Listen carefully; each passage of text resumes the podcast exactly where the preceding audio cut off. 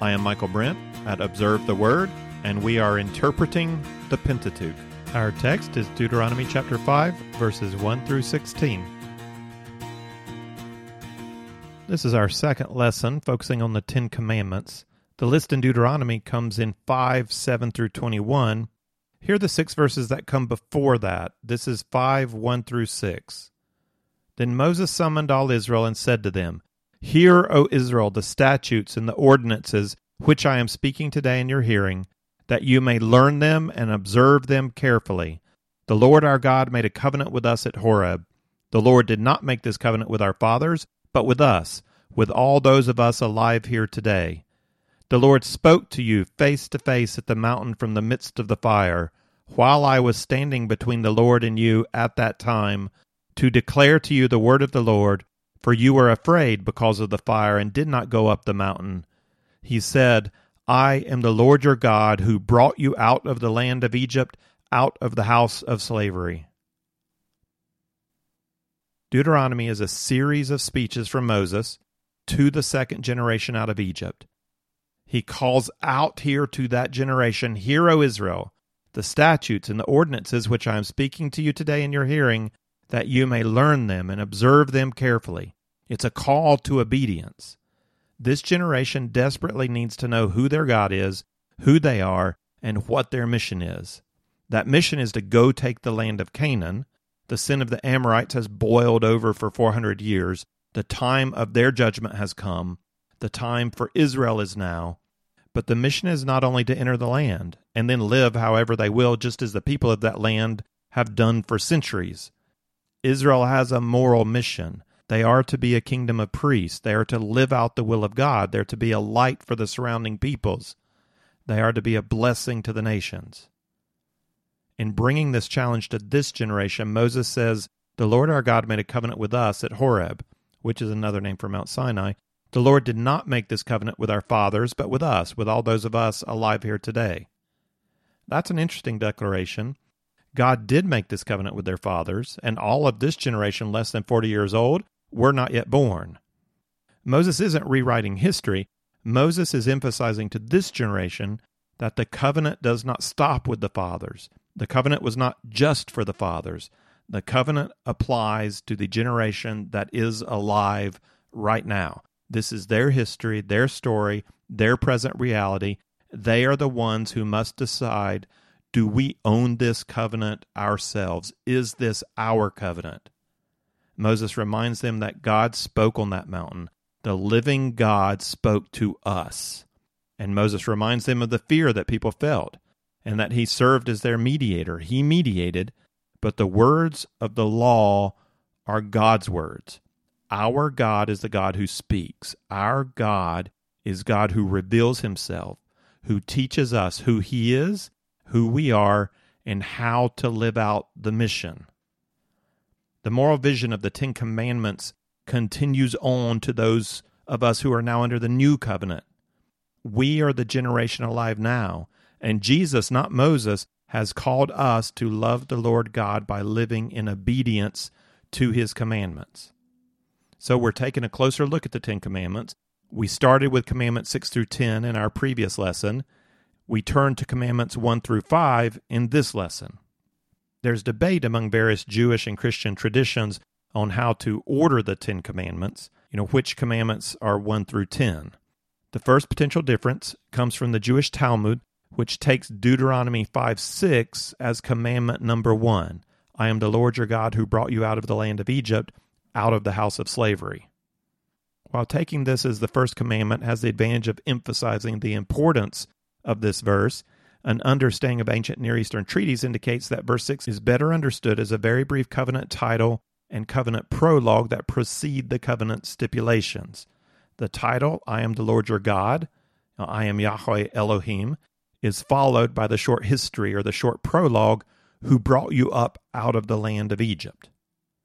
Verse 7 is written as an imperative in a form you would expect of the first covenant stipulation you shall have no other gods before me.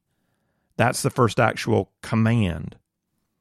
Another difference between traditions occurs with the decision of whether or not to understand verses 8 through 10 as part of verse 7 or as two separate commandments. following Augustine, the Roman Catholic Church, and Martin Luther, understood these verses to be one long command. You shall have no other gods before me, includes then, you shall not make for yourself an idol. Combining these two commandments into one is going to leave us with only nine commandments. That brings us to a third difference. The typical way to still have 10 commandments is to separate verse 21 into two different prohibitions against coveting. The ninth commandment becomes, You shall not covet your neighbor's wife. And the tenth commandment becomes, You shall not covet your neighbor's stuff. Stuff is my summary for house, field, servants, ox, donkey, or anything else that belongs to your neighbor. A major problem of separating coveting into two commandments comes when you look back at the wording of the same commandment in Exodus 20:17, the version given at Mount Sinai, which does not start with coveting your neighbor's wife. It starts with coveting your neighbor's house, then wife, then possessions. This difference suggests that the prohibition really is against coveting. And the lists provide examples that can be ordered in different ways without changing the basic intent of the command. But if we don't divide coveting into two commandments, then we also can't group no other gods and no idols. So I'm going with the numbering system recommended by the Septuagint, the Jewish scholar Philo, and later by John Calvin. This is the list most Protestants are aware of, and I think this numbering system fits best the biblical text. The commands in summary form are this 1. Have no other gods before me. 2. Make no idols. 3. Do not take God's name in vain. 4. Keep the Sabbath. 5. Honor your parents. 6. Do not murder. 7. Do not commit adultery. 8. Do not steal. 9. Do not bear false witness. 10. Do not covet. We covered the second five in our previous lesson. We are covering the first five in this lesson. And we're looking at these Ten Commandments as a summary of the whole law or as a paradigm for the moral law of God. Jesus summed up the whole not with Ten Commandments, but with just two commandments. You shall love the Lord your God with all your heart and with all your soul and with all your mind. Matthew 22 37. And you shall love your neighbor as yourself. Matthew 22 39. Uh, but these two commandments aren't original in Matthew. Jesus quoted from the Pentateuch. The greatest commandment to love your God comes in our very next chapter, right after the Ten Commandments. It's in Deuteronomy 6 5. And the command to love your neighbor comes from the moral holiness code in Leviticus 19:18.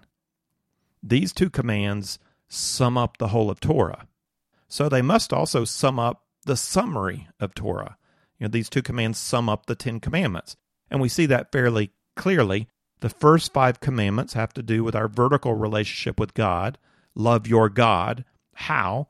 Well, first by keeping these commandments. The last five commandments focus on our horizontal relationships with people. You'll love your neighbor. How? Well, by keeping these commandments. We also recognized in our previous lesson that the keeping of those commandments, the last five that we addressed, doesn't appear that difficult at first. You know, no murder, no adultery, no stealing, no lying in a court of law.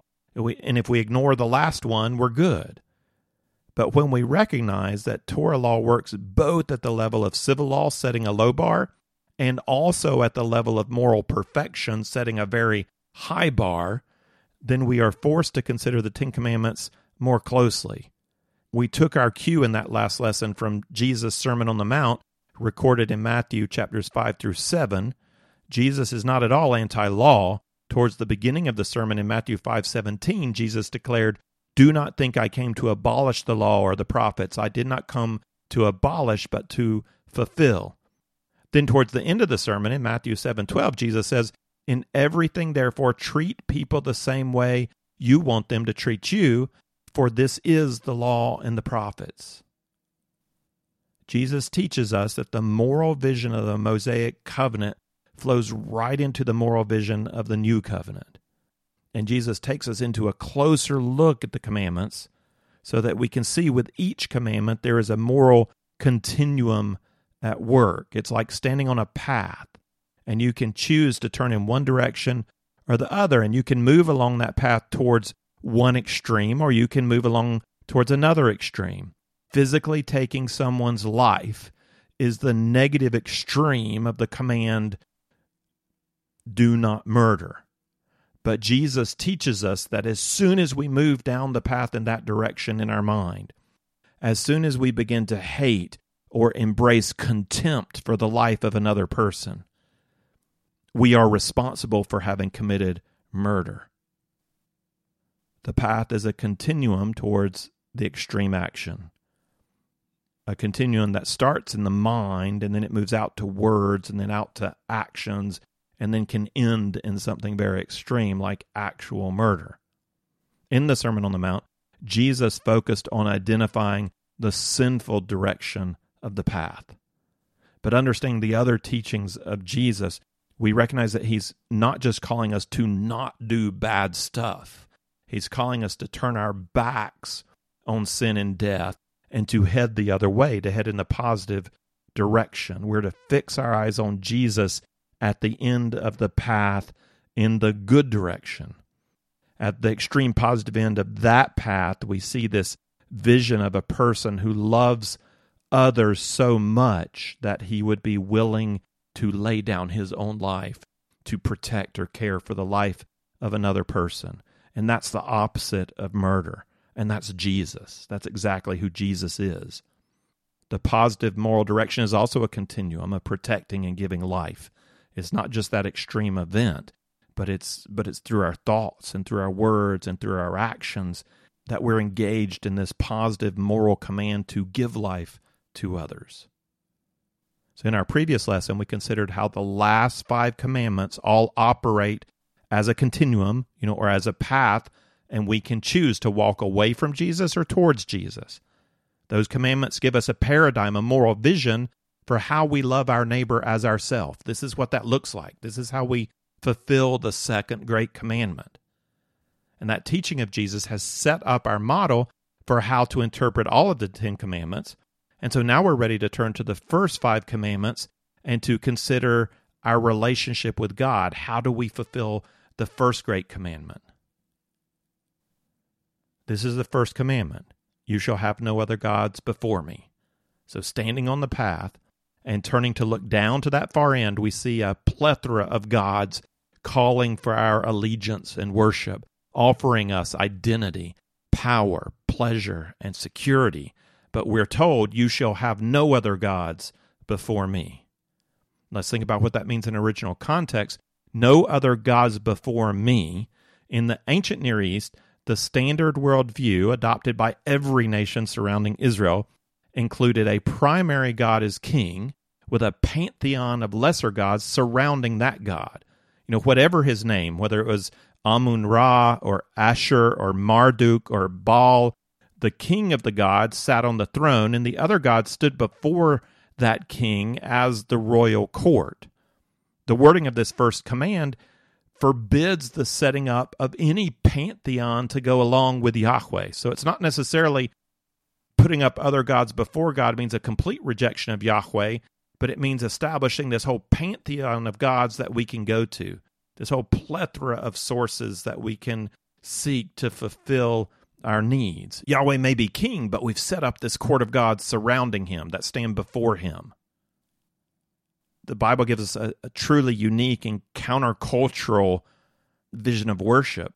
In Deuteronomy 6 4, Moses calls out, Hear, O Israel, the Lord is our God, the Lord is one. Just one, not a plethora. And in Deuteronomy 4:35, speaking about God's might in delivering Israel from Egypt, Moses tells the Israelite, "To you it was shown that you might know that the Lord, he is God. There is no other besides him." To make the point clear, Moses says again 4 verses later in 439, "Know therefore today and take it to your heart that the Lord, He is God in heaven above and on the earth below. There is no other. And Moses needed to make that clear. The oneness of God, the uniqueness of God is completely countercultural to the typical ancient worldview that assumes a plurality of gods. There are other spiritual beings, to be sure, demons and angels, but there are no other gods. There's only one God. This basic command has begun to run countercultural to much of modern or postmodern Western thought, which really has begun to embrace pluralism, that everybody can have their own God. And now it's it's not so much a belief objectively in a plethora of gods, but God is understood to be subjective. You know, we create the gods with our minds. Truth is subjective. Everybody has their own vision of God. All of those visions are right. So you worship whatever you can set up a whole pantheon of of spiritual beings and, and nobody can say that anybody's wrong. But God is not a creation of the human mind. That's completely false. God is not subjective, God is real, and God is one, and there is no other. Standing on the path looking down towards all these gods who would gather around the one true creator God as lesser options, we may not bow down in worship or claim allegiance outright to some particular God, but this path too is a continuum. We can move down this path in our thoughts, in our words, in our actions in a variety of ways before actually coming to the point of open allegiance to another God. It starts in the mind with doubts and questions regarding the goodness of God. You know, is he really good? Does he really care? Is he really unique? Does is this really the way for me to get what I want out of life, to get pleasure or to have security? Is God the only way? These questions and concerns pop into our minds quite naturally, sometimes as just really good, honest questions, sometimes motivated by our sin nature, sometimes encouraged by Satan, sometimes coming at us from our culture, it can be hard to unpack where the questions come from. Whether the source of the question is good or bad, what we do with those questions determines whether or not we are moving down the path towards other gods. Our orientation matters a lot. Do I have my eyes fixed on Jesus? You know, I'm doubting and questioning, but am I fixing my eyes on Jesus? Am I seeking the kingdom of God? Am I trying to find answers to my questions in Him?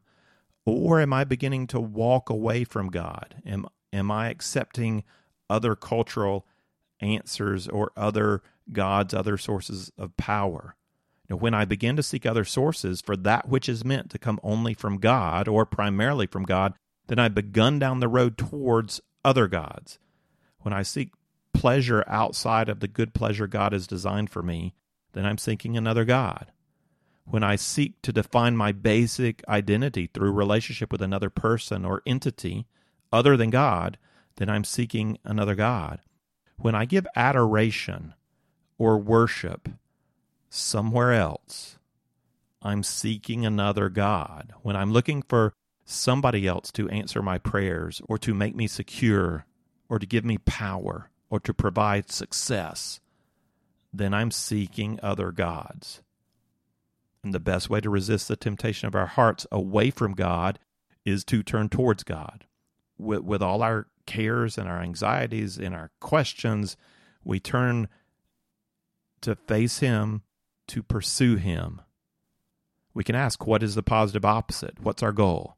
You know, what are we aiming for as we turn up the path towards God? And in this this case, with the first commandment, it, it is the greatest commandment. The positive opposite of seeking out other gods is this you shall love the Lord your God with all your heart and with all your soul and with all your might. And it's not a standard we can reach. And we can go ahead and admit that right now. You are not going to love God with all your heart or with all your soul or with all your might if if you can achieve it for seconds or minutes, that's great. That's awesome. Um, it's and I mean you're not going to achieve it here before heaven, but we pursue it and we grow in it. This is a vision we can reach towards. It's a good that we can run after. God wants all of who we are. That makes sense. He doesn't want lip service. He doesn't want us to play religion. He doesn't want legalistic obedience. He wants us to pursue Him with heart and with soul and with might.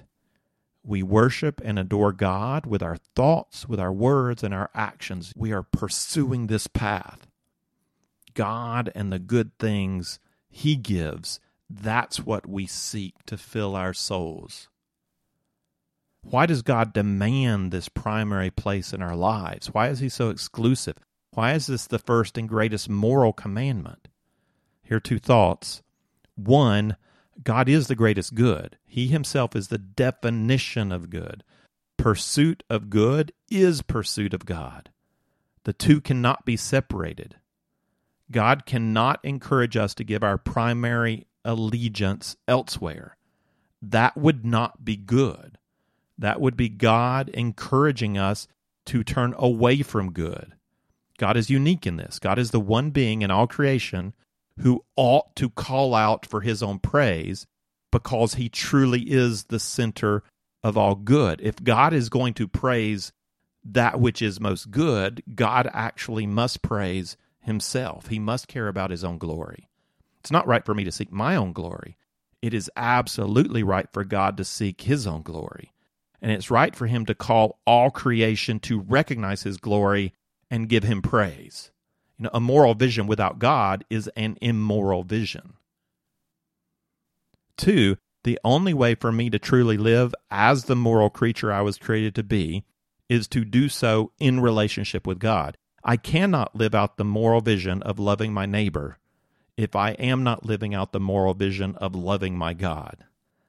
As a human, I've been created in the image of God to reflect the glory of his nature.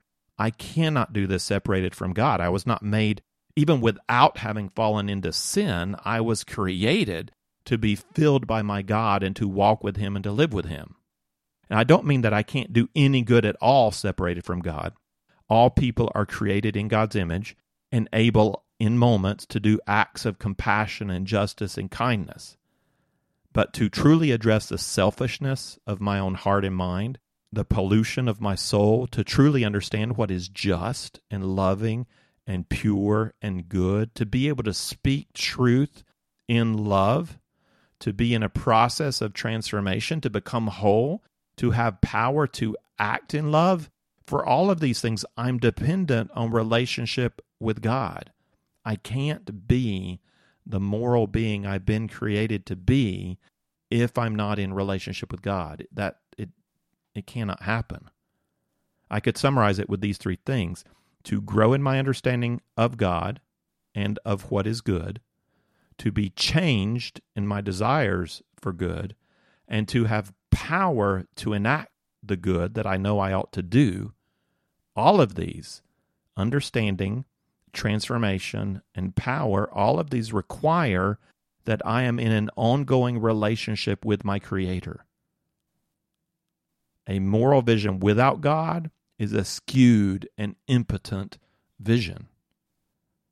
It is good and right and necessary for God to call every one of us into a full on relationship with Him. We can only be who God created us to be as human beings by growing in our pursuit of Him with all of our heart and soul and strength. This is life. This is what it is to be human, a pursuit of God. And we do not first love Him, God first loves us. We respond in love to Him, and in that relationship, we're then enabled to truly love people. This command must stand first that you have no other God but the one true God, and you will love Him with all that you have. Let's move on to commandment number two make no idols. This commandment's longer, so let's read the text from Deuteronomy 5 8 through 10. You shall not make for yourself an idol or any likeness of what is in heaven above, or on the earth beneath, or in the water under the earth. You shall not worship them or serve them, for I, the Lord your God, am a jealous God, visiting the iniquity of the fathers on the children, and on the third and the fourth generations of those who hate me, but showing loving kindness to thousands to those who love me and keep my commandments. We can see why this commandment has sometimes been counted as an aspect of the first commandment, making an idol of some created thing, whether the sun or moon or eagle in heaven, whether bull or snake or human on earth, whether fish of any kind in the water, can be understood as a violation of the extreme negative of the first command to have no other gods.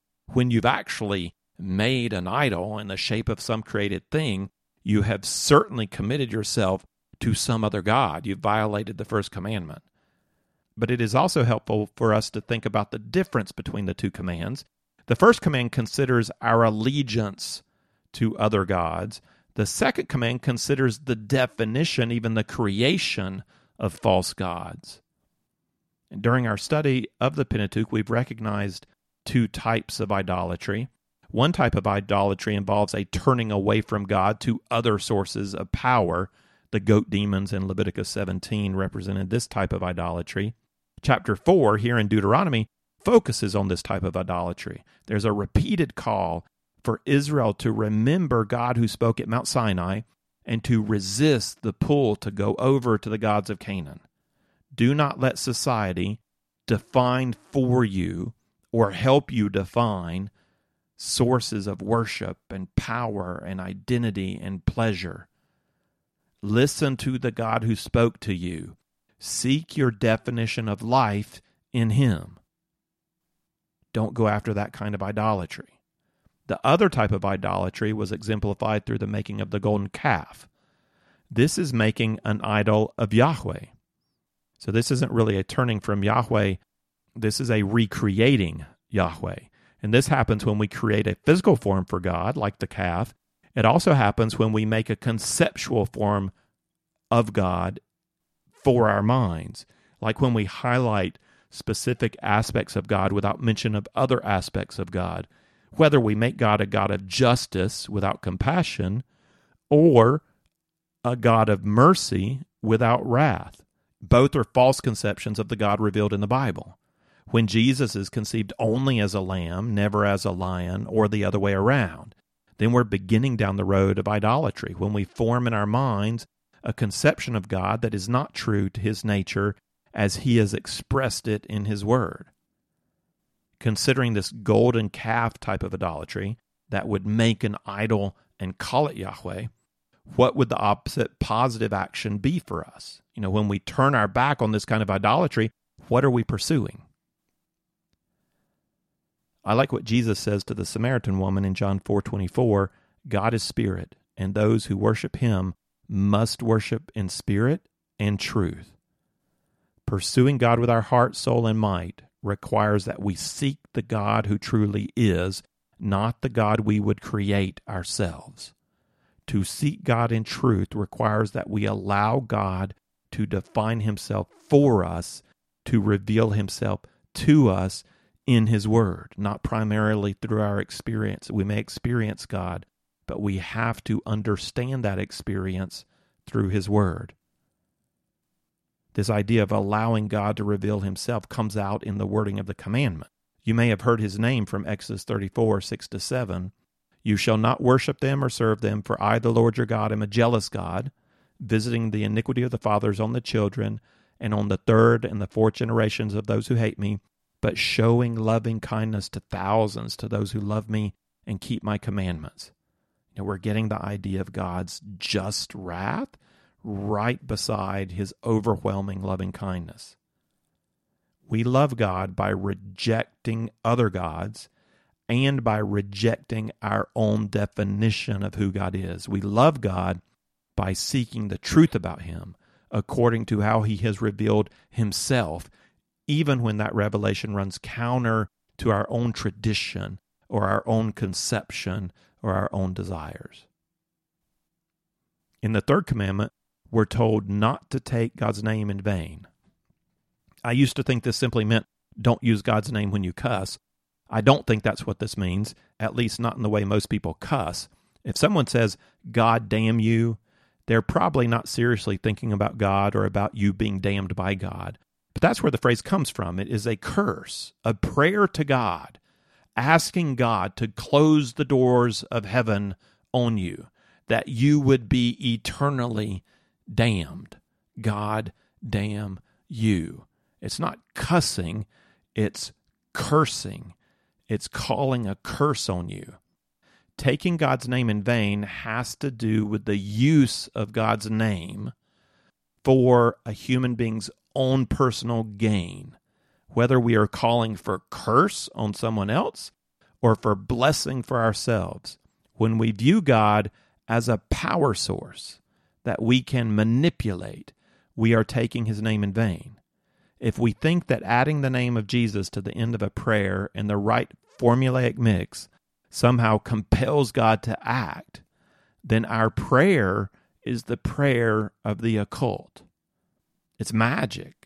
If we think we have the ability to cause God to act or harness the power of God or manipulate God, you know, if you just pray in a certain way or worship in a certain way or repeat things in a certain way or or imagine things in a certain way, you just name it and claim it, then you're using God as a power source to get what you want. And that's magic. That's not prayer. Prayer is not a formula by which we control God. And it's easy to slip into as a Christian. And sometimes I, I think there's just some honest, childlike prayer that might sound like that, that but it's not really manipulative. I'm not talking about that. God's told us to pray for all things, and He's told us that when we pray in the name of Jesus, we will receive what we've asked for.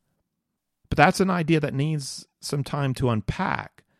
And we don't have time to unpack all of that right now. What I will say is that praying in the name of Jesus does not mean using the right name as part of a formula. The name of Jesus is the character of Jesus. You remember the name of God in Exodus 34 6 that we've talked about so often, and the name I am in Exodus 4, and the other various names of God we've encountered through the Pentateuch. Those names have been revealing to us who God is. His name reveals his character, reveals his justice, his compassion, that he is creator and provider, he is self existent, he's the one willing to speak to man. Praying in the name of Jesus has to do not with just using the name when we end the prayer. You know, I pray this in the name of Jesus. It has to do with praying according to who Jesus is, knowing the character of Jesus, and praying in line with the character and will of Jesus. Prayer is not fundamentally formulaic. That's one of the reasons prayer gets so boring. Prayer is fundamentally relational. When we pray, we ask. We do not demand. God is our Father who wants to hear every desire of our heart. But in the lifting up of those desires, things happen. When we come to God and lift up our desires, sometimes He changes our hearts. When we look to Him, our desires have a way of readjusting. When we take our eyes off the storm of life and look at Jesus, sometimes we forget what we were going to request. Sometimes when we look at God, we don't receive relief, but we receive strength. We experience Him walking with us through the suffering. And then at other times, He grants our request directly. You know, however God chooses to answer, prayer is fundamentally relational and entering into conversation with God about our needs and our desires and our dreams and our struggles. In the relational communication that is prayer, we acknowledge that God is Father and King and Lord. Those are all authority relationships. We are under His authority. So whenever we request anything, we submit to the rightness and goodness of God. We trust Him to make the call to grant or to deny any request. We trust Him in that. He doesn't exist to answer our request. That's a genie. That's not God. We exist to be in relationship with Him, and prayer is a means by which we enjoy that relationship. So when we turn our back on that kind of prayer or oath that is taking God's name in vain, you know, that is simply manipulation or formulaic prayer that expects sort of this magical response. If I can just use the name right, then I'm going to get what I want. When we turn away from that, what are we turning towards? You know, what's our vision for true prayer.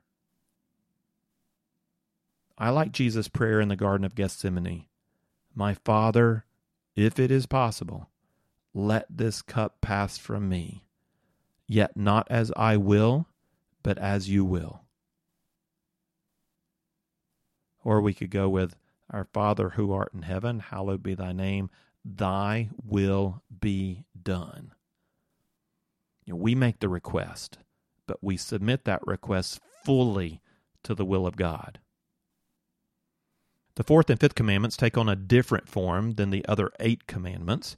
Instead of telling us what we should not do, both of these tell us what we should do. So we start with the positive side of the moral continuum, and then we have to try to imagine what would the opposite be. The positive fourth commandment is keep the Sabbath. That's a positive something that we're supposed to do. So if we're going in the right direction, we are keeping Sabbath. It's the longest commandment, so let's read it. Deuteronomy 5 12 through 15. Observe the Sabbath day to keep it holy, as the Lord your God commanded you. Six days you shall labor and do all your work, But the seventh day is a Sabbath of the Lord your God. In it you shall not do any work, you or your son or your daughter or your male servant or your female servant or your ox or your donkey or any of your cattle or your sojourner who stays with you, so that your male servant and your female servant may rest as well as you. You shall remember that you were a slave in the land of Egypt, and the Lord your God brought you out of there by a mighty hand and by an outstretched arm. Therefore, the Lord your God commanded you to observe the Sabbath day. This is in the civil form, this is an ordering of Israelite society, and it's providing rest and care for laborers, and it's giving structure to their, their week and their months and their seasons and their years. Christians debate on whether this commandment still applies. If it does, what does it mean? I'd need a whole lesson to get into that debate. I'll just indicate a couple of important factors. On the one hand, the Sabbath is connected to the Mosaic covenant as a sign. That's in Exodus 31 and again in Exodus 35 when covenants renewed after the sin of the golden calf. So it's important enough to say both times. The wording God uses in Exodus 31:17 is that the Sabbath is a sign between me and the sons of Israel forever. And that wording that it's a sign and that it's with Israel and that it's forever connects us back to Genesis 17 when God gave Abraham the covenant sign of circumcision. So, as a covenant sign for the Mosaic covenant, it makes sense that we who are in the new covenant are not bound to this sign in the way it was practiced under the previous covenant. Circumcision was the sign of the Abrahamic covenant, and it was expressly commanded again under the Mosaic covenant.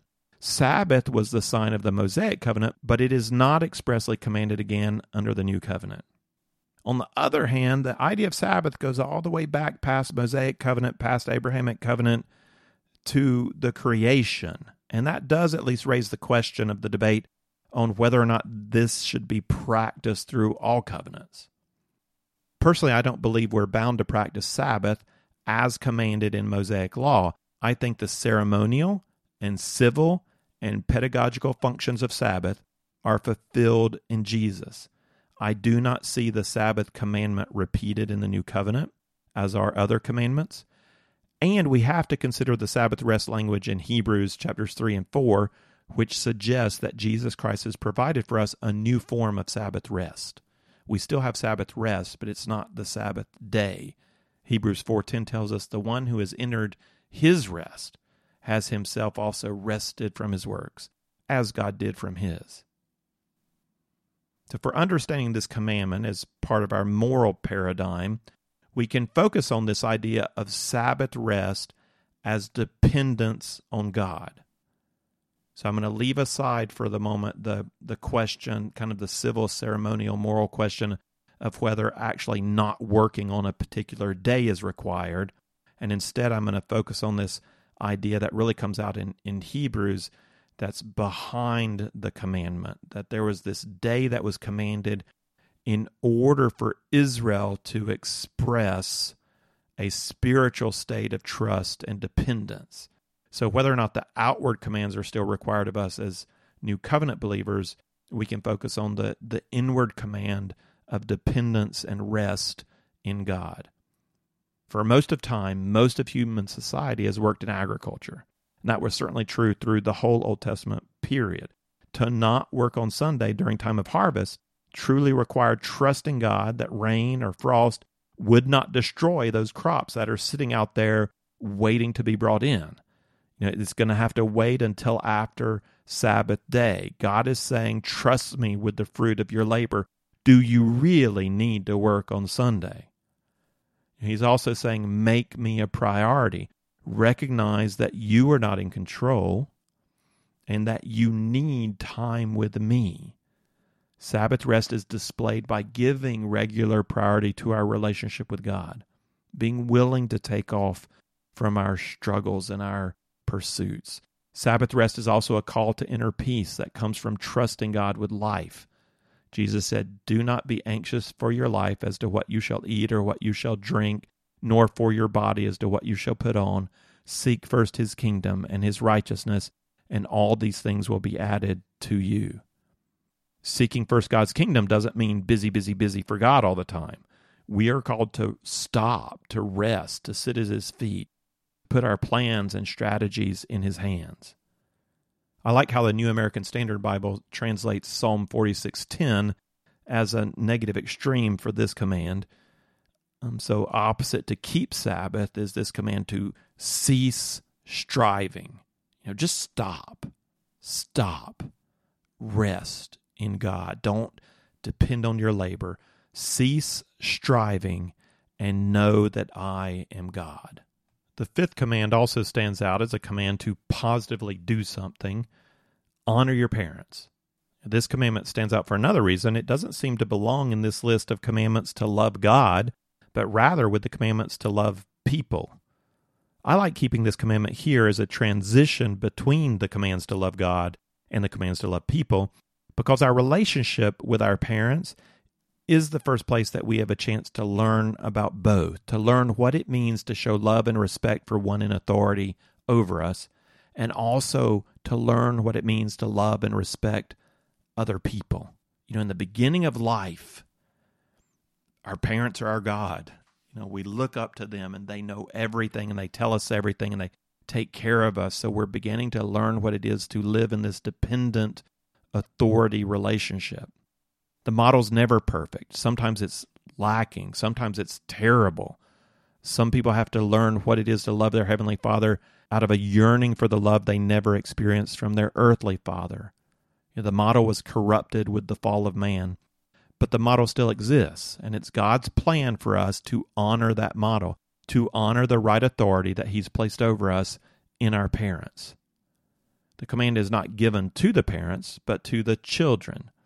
God establishes for us the importance of family, even broken family.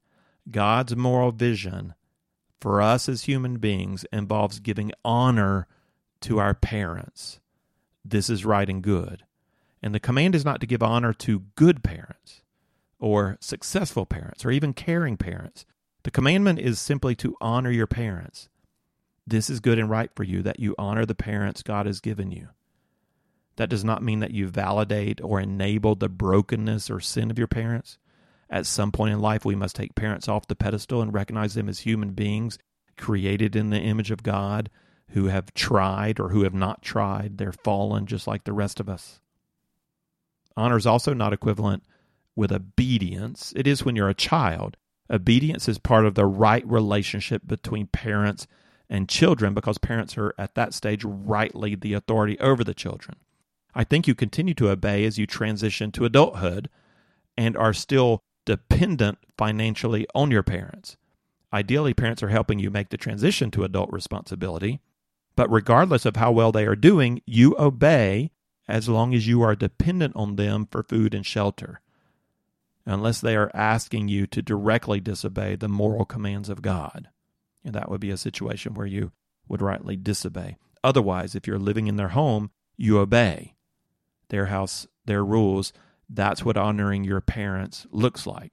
When you get married or move out on your own as a dependent single person, you continue to honor, but are no longer under your parents' authority, so honor doesn't include obedience.